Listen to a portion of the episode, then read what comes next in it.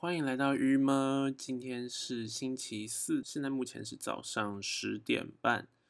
我昨天晚上原本想要在洗衣服的时候那个空档，在外面就直接来录这一集，但是我发现外面的背景噪音其实比家里真的多超多诶，我完我以为夜深人静的时候啊，你就会觉得到处都很安静，但当我开启这个录音的时候，我发现就你会听到这边有冷气声，然后那边有一些什么声音，然后还有一个背景的。很低频的一个那个汽机车的声音，真的很明显的，它就会有一个一直嗡嗡嗡的那个感觉，所以我就想，好，我还是回家录好了，所以就变成一样是在早上，因为我今天早上其实七点多就起来了，因为我要上法文课，法文课是八点，超级早。我其实为了每次礼拜四为了这个法文课，就会变成前一天都要非常的早睡。好，昨天晚上我去练系上篮球了，我不知道为什么哎，我已经每一次练完球，我的脚底板都会起水泡，然后超级痛，而且越来越越来越严重，因为就是它现在变成还没有办法复原，它就会再起一次水泡，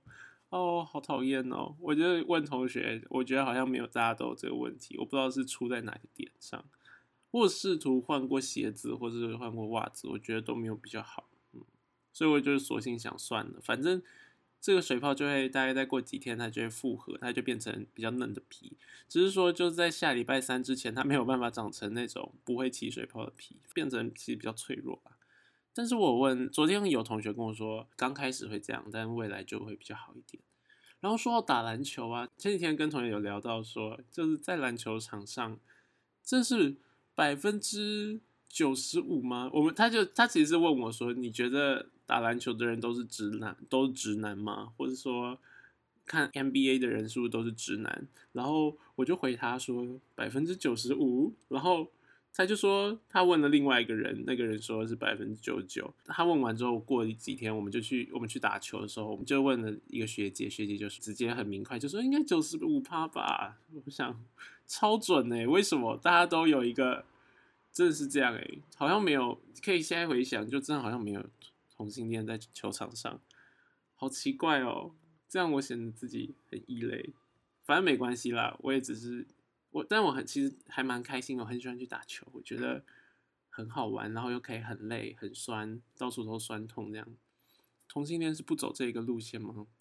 好奇怪哦！其实在这边推行啊，只要同志你也可以喜欢打篮球。对，百分之九十的人，哎，但是我觉得他很还不错啊。而且运动量够大到会有运动感，我觉得还蛮好的，在这边非常推荐。但是我我觉得我每次练完隔一天，其实腿都蛮酸的。但我如果跟别人讲，别人就会觉得说：“哎，你不是有在健身吗？为什么还会腿这么酸？”他想说是不是运动量真的很大？我觉得好像不是，因为我认为就是跟没健身的同学比起来，其实我觉得我说不定还比他们累。我也不知道为什么，就是因为不是不熟悉吧？还有。我觉得这两种是不同的运动诶，就是健身跟篮球是不一，其实应该说是健身跟所有的就非器材的运动，我觉得是两回事。当然会有相辅相成，在某些时候就有可能实力或是动作上面了，但是实际上我觉得，呃，他们两者是超级不一样的。可是呢，健身有一个好处是，我觉得健身可以更细致的发现你身体上的一些肌肉，嗯，施力上的。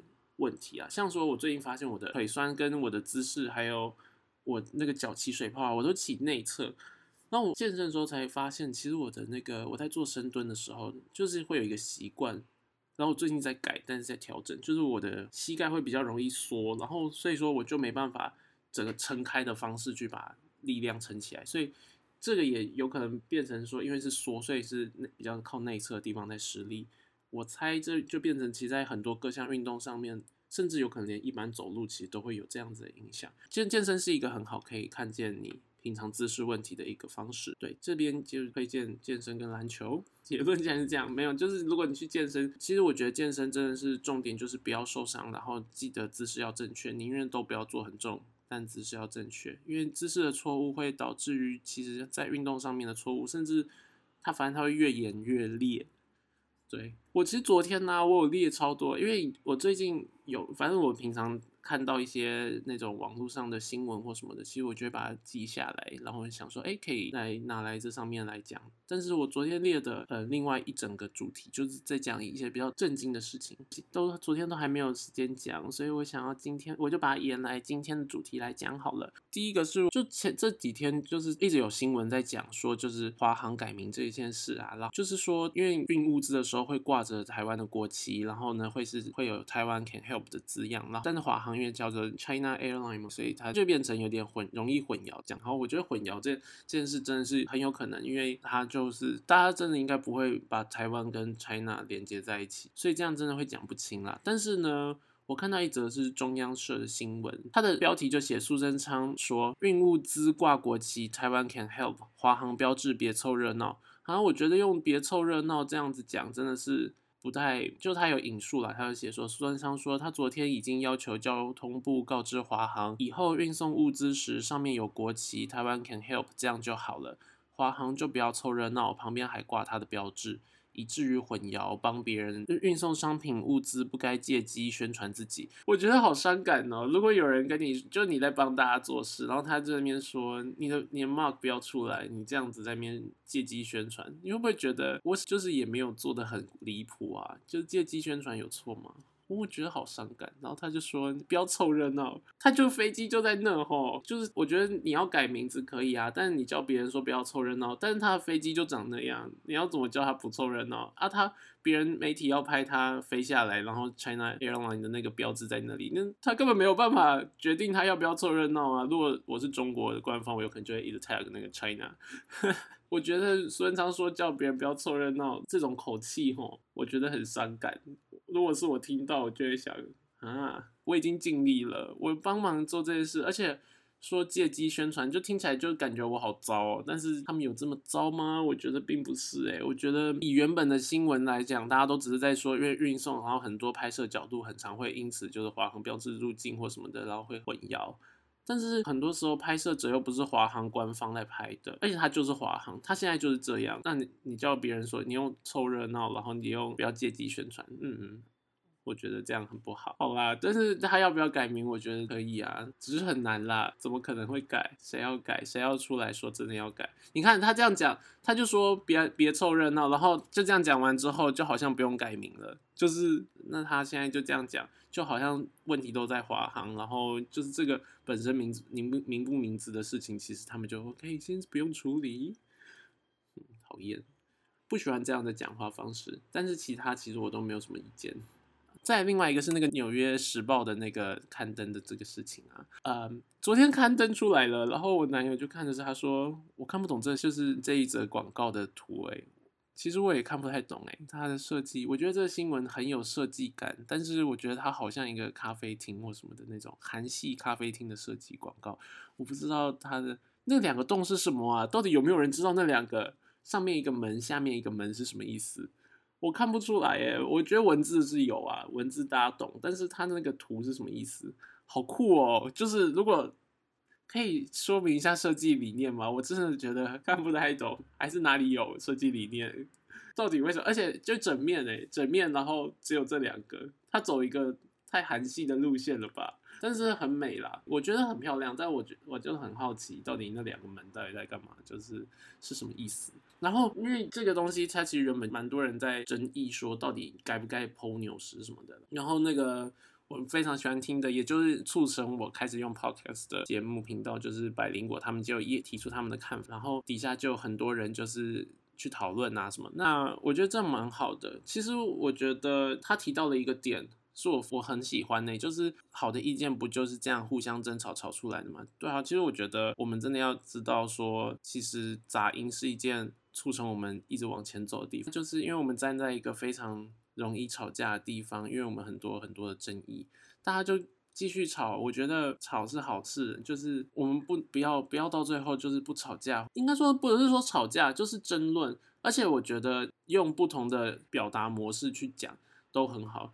就是你就说这个东西很烂，这么直接很好，因为他又没有在抨击谁，你懂吗？直接讲出来说这个东西很烂，或者说我觉得你今天这样真的做错哦。有的时候你抨击一个人，就这个人真的烂到极点，那你就在抨击这个人的有烂到极点的事，我觉得也没有什么问题。然后重点是说，现在啊，就是大家有可能会一直在说，我们应该立场要某种程度的一致，或是说大家不都是为台湾好？但对，所以其实为了这个地方好，我觉得就是我们要继续的更多的互相讨论，跟其实它是有点畸变的状态，真的是不要说到最后都觉得应该要一致的立场，或是一致对外。另外一个则是啊，当你收到就是大家的意见的时候，其实。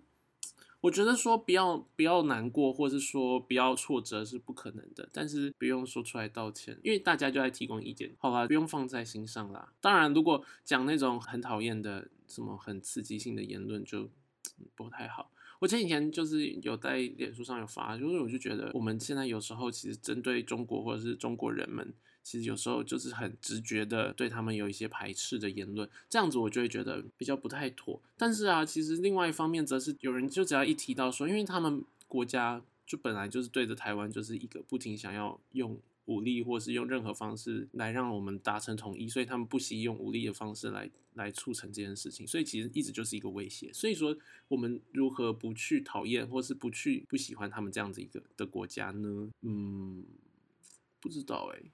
好，这个太复杂了，好难哦。的确，的确应该是这样啊。但是，毕竟我们看待所有世界上的国家，我们都还是和善的。我不知道对于他们的人，如果来到台湾，而且这些来到台湾的中国人或什么的，他们并绝对也不是多不喜欢台湾，不然他怎么会来？我觉得很多台湾人才是真不喜欢台湾，然后还硬待在这里，超奇怪。我就想说，嗯，你可以不用待在这里，如果你不喜欢的话啦。当然，你可以想尽办法让这里变成你喜欢的地方。但如果你一直觉得你办不到，到最后你很绝望，你很不喜欢待在这，就不用待在这里，对不对？应该是这样子，对不对？到世界各地不知道有没有很困难。身为一个大学生，然后什么事都还没有开始做，然后在边讲说到世界各地不知道很困难，说不定其实超困难的。啊。然后另外还有一次说。到底他们的人民能不能对他们的政府负责？应该说是，呃，就是他们政府现在长这样，到底人民是不是需要为此负起一点责任？这件事好难讲哦。我觉得，如果是用设身处地的方式去讲，你就会觉得他们他们其实政府做任何事情，他们根本就没有能力去改变什么，因为他们说他们就会危害到他们的生命安全或者是他们的一切，所以其实他们真的会。就如果你是在那个里面的人，我想应该真的不太可能去提出任何的意见。因此，所以他们的政府行为或者是他们的政治、他们政府的立场，其某种程度的确就就人民比较会去负责。就是所以他们某种程度其实他们人民应该要为自己的逃避而负责，应该是这样说啊。但是我觉得真的很困难呢，因为以我们站在台湾的立场，我们的政治人物如果做了什么或什么，其实我们是需要负起责任，因为。或者说，我们如果到最后社会舆论长成了一个什么样子，我觉得我们是需要负起责任的，因为我们每个人都可以这样随意的，就是发言啊什么。但是如果在中国，我不再觉得这是他们能够决定的，或者这是他们能够影响到的范围，是吧？是吗？我不知道哎，我觉得有点像是这样。如果你是在那边的人，即便是我们，如果到那里，我们都不太可能大声的讲些什么，何况是他们自己的人，只要你的家庭都在那里的人。你要讲些什么？因为你要怎么去执行你的理想？我觉得有点困难，所以我认为他们的确这方面是真的蛮难的。而且，即便他们大家真的都很心向民主，也不一定真的可以心向民主啊。而且，所以，嗯，我觉得我们有可能不能对他们这么的苛刻，这是我的想法啦。啊，这个好严肃哦，今天都在讲一些很严肃的事。总之呢，以我刚刚前述的这些角度跟立场，我觉得这样是不是显得我太不台派了？哦，我就不是这个，我就不是走那个路线，我走不出来。所以有时候其实就像在选举前或什么，就有时候因为尤其你看那种非常台派的小粉砖，我们都会追踪，因为他有时候讲的东西真的听了也蛮爽。可是其实他另外有些时候讲话的方式，其实是我自己都没有办法融入诶。再来是啊，我觉得以上刚刚这样讲起来那么多的论述啊，其实想要说的是，我们真的要去警惕，就是那种不同的。声音在这里的存在，而且我们要真就是哎，我们有很好的先天优势哎，有这么多的立场的人在我们这里，有这么多来自是不同国家的，然后有各这么多不同背景的人在这里，然后所以我们这里有很多种的看法是真的存在的，所以说应该保留这件事情，也不要说因为你觉得你现在不符合大家的胃口或是什么，你就不不不把你想讲的或不把你的立场提出，其实就提出来吧。然后对别人的攻击真的是你不要刀刀见骨的攻击，而是我们就是我觉得讲就事论事真的是就是太官腔了。反正你就就是大家就突然就突然讨论，但是我们还是要有一个立场，就是我们的讲出来的话到底是不是要刻意的去伤害谁，或者刻意为此而得到一些权利啊或什么的。总之，多元的这种声音是要存在，然后大家不停的讨论，继续有很多很多的言论，然后我们就是这样看这样听。对啊，这这真的是很难，这很难，就有点像在家里面听到爸爸跟你的意见不合，你也很难自己说服自己说。好，爸爸的意见是对，你会觉得他根本就没想清楚。好，我都办不到，我觉得我到底有什么好在这边说服大家呢？啊，好讨厌哦！有可能就是不互相的，但是我觉得说服是必要的啊，为什么不说服啊？有人就说，我们就互相表达，然后不要说服彼此，不要试着说服彼此。可是，呃，民主的操作就是试着说服彼此啊，不是吗？因为这样你才可以扩大你的理想啊。我觉得会耶，大家还是会说服彼此的。好讨厌哦，我今天一直在转圈圈，为什么呢？因为今天的这个问题就是太没有、太没有一个什么什么决定性的答案或什么的。然后，所以因为这样子，结论就是大家继续的吵闹，但是我们要做事的时候，还是要认真做事哦。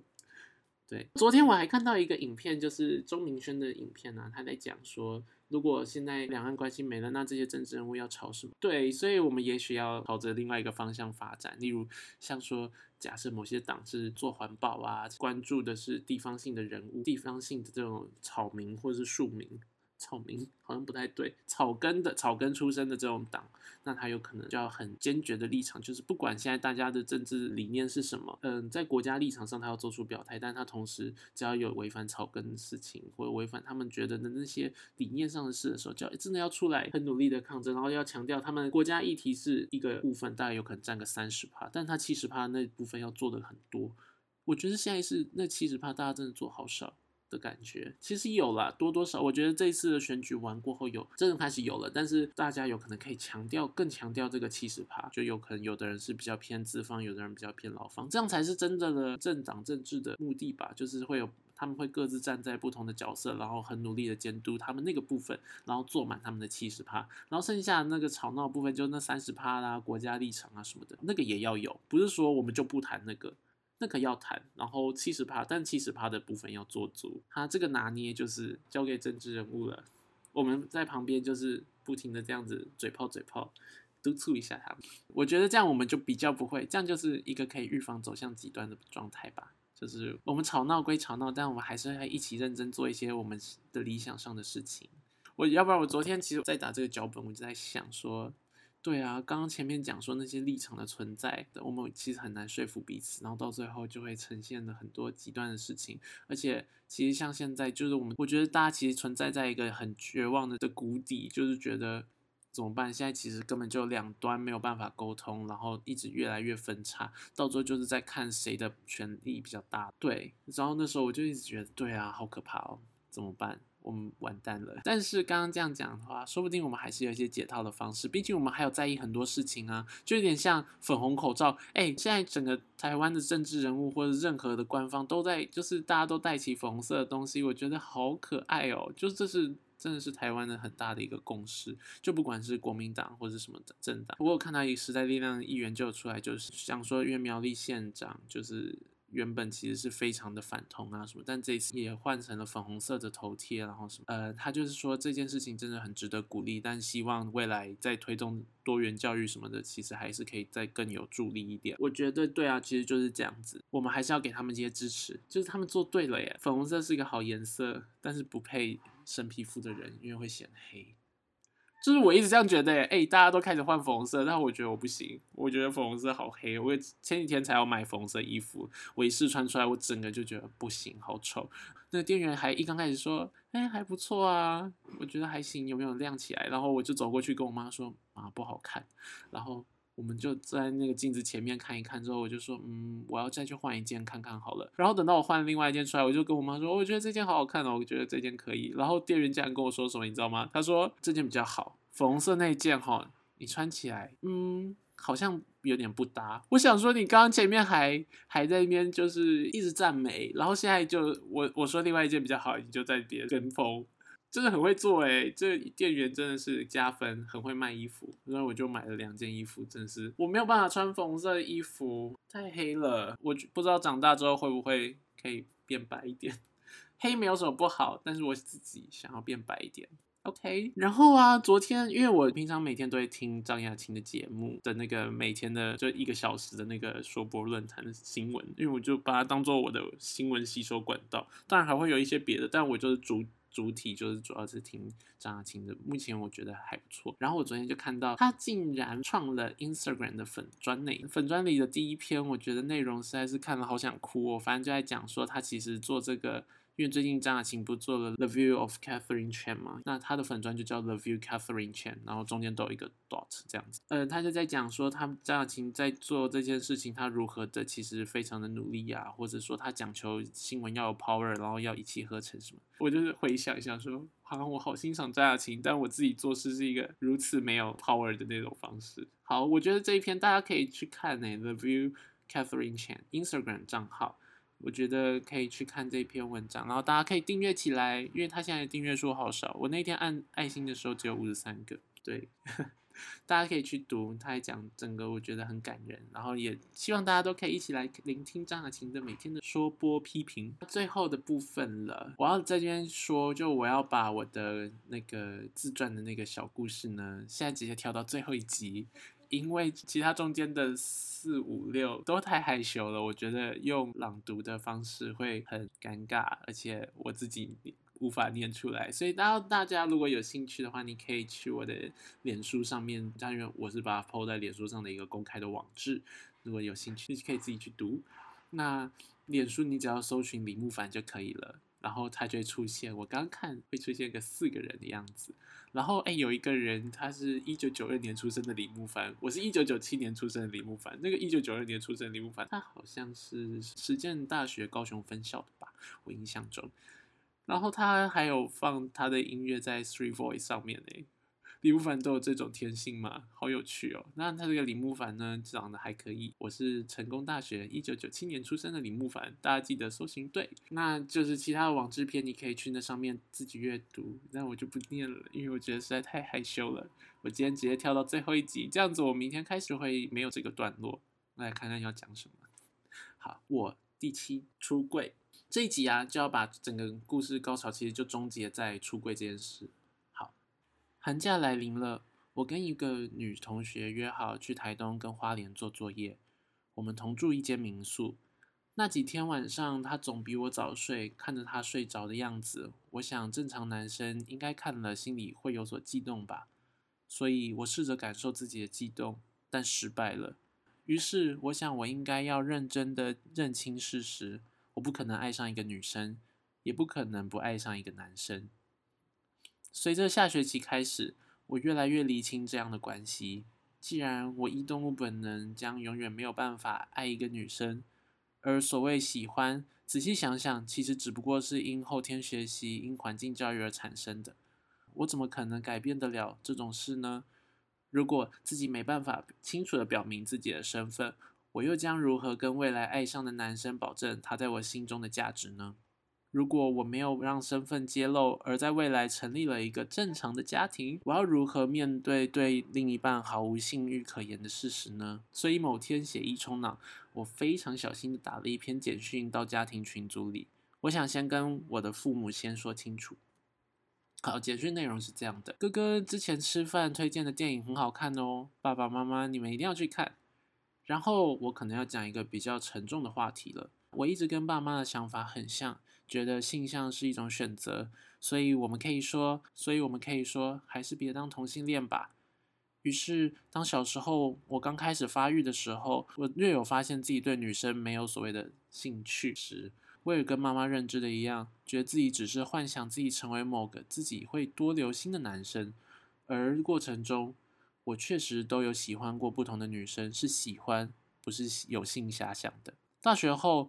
我得到了比较多的自由，也就开始从怀疑到肯定了自己的性向。说真的，我自己都不能接受呢。所以我去了教会，希望他们可以让我改变我的性向，变成能符合一个未来能当爸爸的角色。然而，这样的尝试失败了。最近，我很理性的判断后，我的结论是，我的性向不太可能改变，几乎可以说是不可能改变。如果我照着他走，未来我要牺牲的就是不能拥有自己的小孩和大家可能对我的远离及排斥。当然，我也不会变得跟现在不一样啦，所以应该不会给人太大的反感。而如果我假装自己喜欢女生，我说不定就可以有自己的家庭，假装当个好爸爸。然而，我会伤害到的，亦是我未来的家庭，因为那里我可能没有办法有生理上必要的满足，这样很痛苦。接着就变成一辈子的假装。告诉你们这些，因为我觉得这终究要说，我不求你们体谅，好像不是身在其中的人不太能够理解的。然而，我想说，每次我都因为这个议题跟你们微微的不高兴，这个原因就是因为我们讨论的别人，其实就是我的处境呢。我想说，我还有一段时间才要回家，先告诉你们，比较不会太尴尬。如果你们真的不希望、不接受，我也是可以演一辈子人生了。毕竟我的世代就是还没走到这一步吧。最后，我想说，我爱你们，我爱你们。抱歉，当天打完，心情实在是蛮平静的，一直到爸妈过了半小时的回复，妈妈回说，前几天就想发个讯息给你，但有点发懒，就搁置下来了。想说下次见面再说。木凡，我想了想，你们越来越长大，本来我们的交集就会变少。但交集少了，年纪就大了，而我们所能认识到的人生就会更宽。Paul，no matter what, you are totally free. I love you so much, and I respect any kinds of thoughts you have or you choose. 爸爸则回说：“有什么好说抱歉的呢？回来让我抱抱吧。”那是一个天气很好的周六早上，天气正在转热。我一个人坐在教室，我止不住颤抖和泪水。我很清楚，在这么短暂的时间，叫两个年过四五十的人立刻接受这种事实发生在自己挚爱的儿子身上是非常痛苦的。而他们因为对我的爱之深切，却能说出这些，能给我空间。我第一次因为放松了下来而落泪。事后回家，我们拥抱着许久都没有说话。爸爸其实不会想谈，我也觉得没什么改变，挺好的。妈妈告诉我，当天爸爸哭了，爸爸哭着觉得我未来会很辛苦。除此之外，相处没什么改变，但同志话题在家中渐渐的正常化了。母亲把这些当做一个有趣的消息，告诉身旁所有的好友亲戚们。我不敢说大家如何同意，但对这件事没有特别过问。我想，也许就需要很大的谅解吧。很快，我也用很懦弱的方式把出柜这件事夹在自己某篇脸书长文中，虽然不会所有人都看到，虽然高中同学还会问我有没有交女朋友。但这对我自己而言，如同一个仪式，一个让我尽量不再伤害更多人的宣言，所以我也不太纠正没有读过的同学们。出柜后的生活其实真的没有特别的变化，我也没有因此轻易交到男友，也没有停止时而开启的交友软体。但也许这样才是最合理的安排吧。好，后面的小节。很幸运，自己旁边的人都如此的尊重和包容。在这样的环境下，我甚至能有余力体谅还尚未理解同志的人们，而不会因为早已遍体鳞伤，所以对他人的误会和不理解长出了具有敌意的刺。在我跟父母提这件事之前，他们从来就没有听过哪个身旁的人的同志故事。而即便电影里或各种的知识传播，比较传统的都会拍两个同性的人因为日久生情，所以在一起。这些误导在父母之辈心中是深根蒂固的吧？这也是为什么我选在还未有对象的时候跟父母坦白，我不希望其他人的出现模糊了我对身份确认的这件事实。直到现在，母亲对同志还是充满很多很多的疑问，会时不时的问我。而我发现，当我讲清楚了更多的秘密，妈妈能理解的也就更多，也就更加的支持。这大概就是我写这篇文章的最大动力吧。也就是为什么我现在会把它朗读出来了。本篇结束。好的，今天就先这样子。那我剩下的心得，会到明天的时候再跟大家分享。因为时间已经超过了，拜拜。